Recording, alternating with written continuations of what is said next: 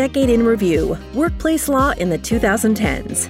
When the calendar turned to January 1st, we not only saw the dawn of a new year, but the beginning of a new decade. It's natural at such a turning point to spend some time looking back on what has transpired in the past 10 years before turning our attention to the years to come. And we've done just that in the area we know best labor and employment law.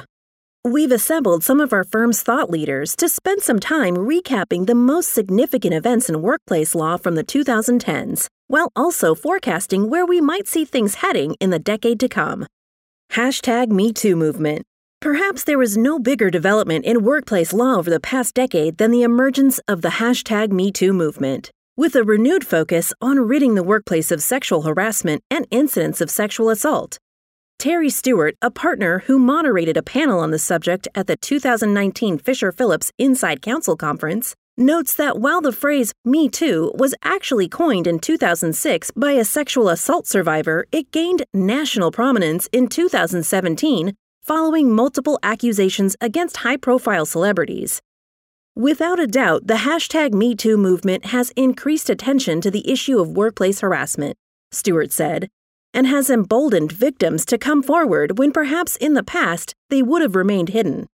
And this isn't just anecdotal speculation. The numbers back up her point. Despite a 10% overall drop in the number of charges of employment discrimination, the Equal Employment Opportunity Commission EEOC reported earlier this year that sexual harassment charges filed with the agency jumped by nearly 14% from the previous year.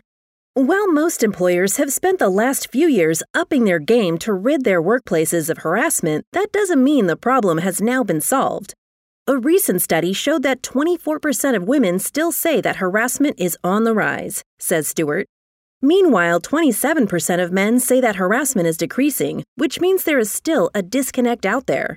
Another unintended consequence of the hashtag MeToo movement? An increase in the number of men who want to avoid working with women.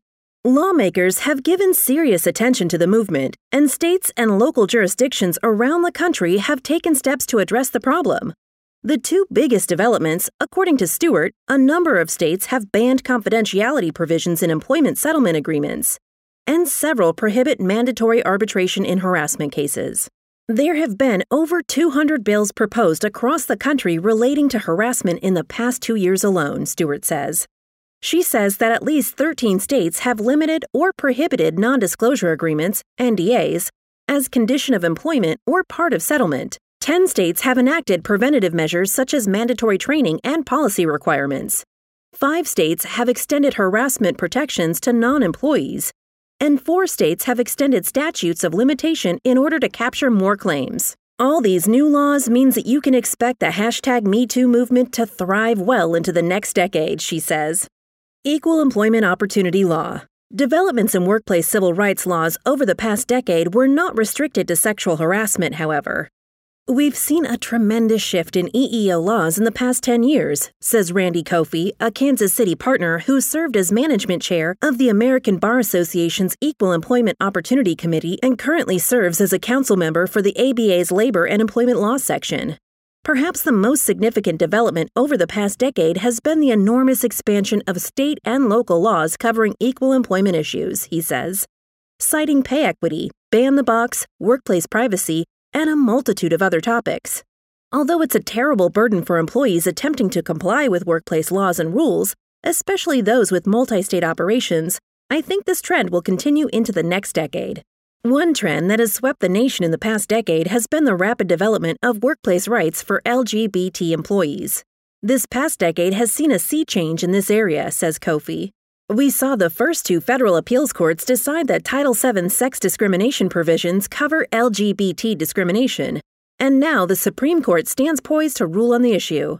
But beyond this litigation, the steady march of LBGT employment rights in company policies, state legislation, and local ordinances, as well as in terms of public support, has been quite astonishing, says Coffey. Even if the Supreme Court does not extend protection in this area, he predicts that Congress will have to deal with what almost certainly will be enormous pressure to somehow compromise and enact some degree of national statutory protection for LGBT employees.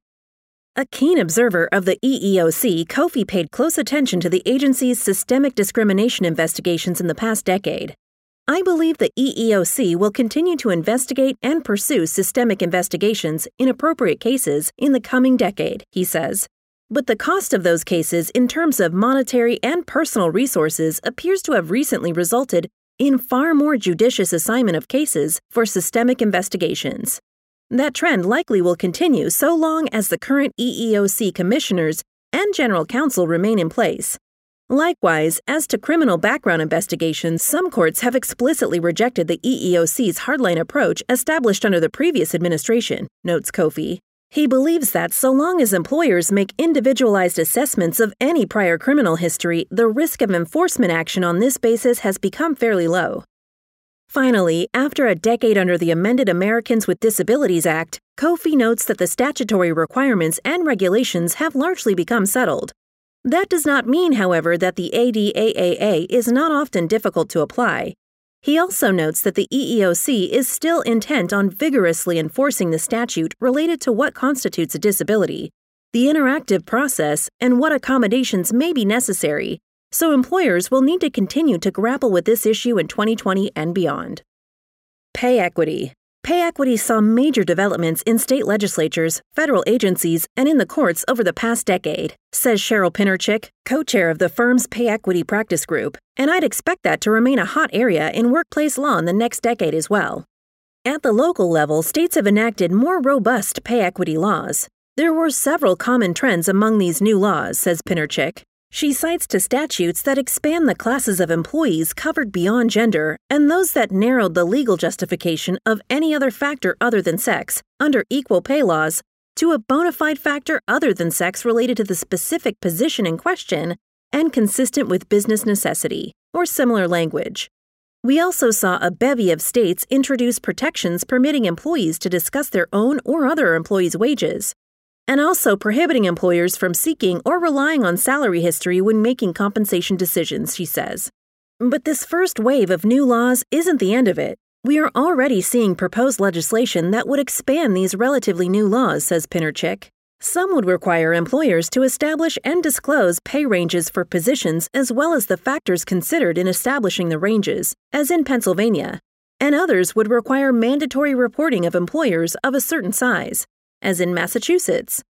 Until there appears to be a meaningful reduction in the wage gap, we're likely to continue to see states amending existing laws and passing new ones, she says. The action over the past decade wasn't confined to the states. Federal agencies also got in on the act, in a big way. The EEOC made equal pay protections one of its top enforcement priorities of the 2010s. Of course, one of the biggest stories from the past decade was the revised scope of the EEO 1 report to capture pay data, an effort that was temporarily scrapped by the Trump administration before being revived by a federal court. The current EEOC has signaled that it will blunt the impact of the pay data collection in the future. However, as it announced it would once again shelve the effort in 2020 and wasn't sure if it would use the data already collected. Instead, says Pinarchick, the agency recently announced plans to unveil a new pay data collection plan that would be less onerous, and we'll be keeping our eyes open for that one. The other federal agency targeting equal pay was the Office of Federal Contract Compliance Programs, OFCCP, overseeing federal contractors. Like the EEOC, the OFCCP said equal pay is a critical issue for workers and their families, and a priority of OFCCP's Equal Employment Compliance Assistance and Compliance Evaluation activities. However, it already announced that it would not use any of the pay data gathered by the EEOC in this year's expanded collection efforts for enforcement purposes. Agency leaders said they don't expect to find significant utility in the data given their limited resources and the aggregated nature of the information, says Pinarchick. Finally, the past decade saw a lot of pay equity action in the courts, there has been a dramatic increase in litigation under federal and state laws, says Pinarchick, particularly as collective and class actions. She notes that there have recently been some multi million dollar settlements reported across the country, which means we aren't close to seeing the end of the pay equity trend as we close out the decade. Affirmative action and federal contractor compliance. Speaking of the OFCCP, when Cheryl Behymer, chair of the firm's Affirmative Action and Federal Contractor Compliance Practice Group, looks back on the 2010s, she has one immediate reaction. What a difference a decade makes! The past 10 years have seen dramatic developments in the workplace laws covering federal contractors and subcontractors.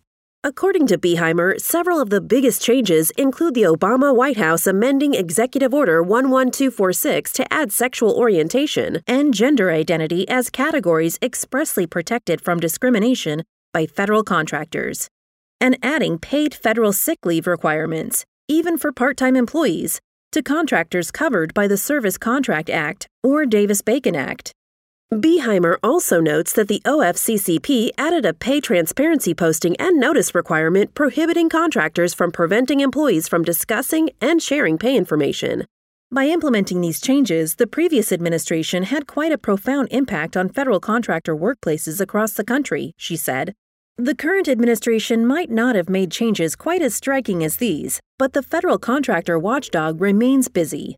The OFCCP recently emphasized a new agency focus on transparency, Behymer notes. In fact, it added an ombudsman role to provide an avenue for contractors to work through any issues they may be having.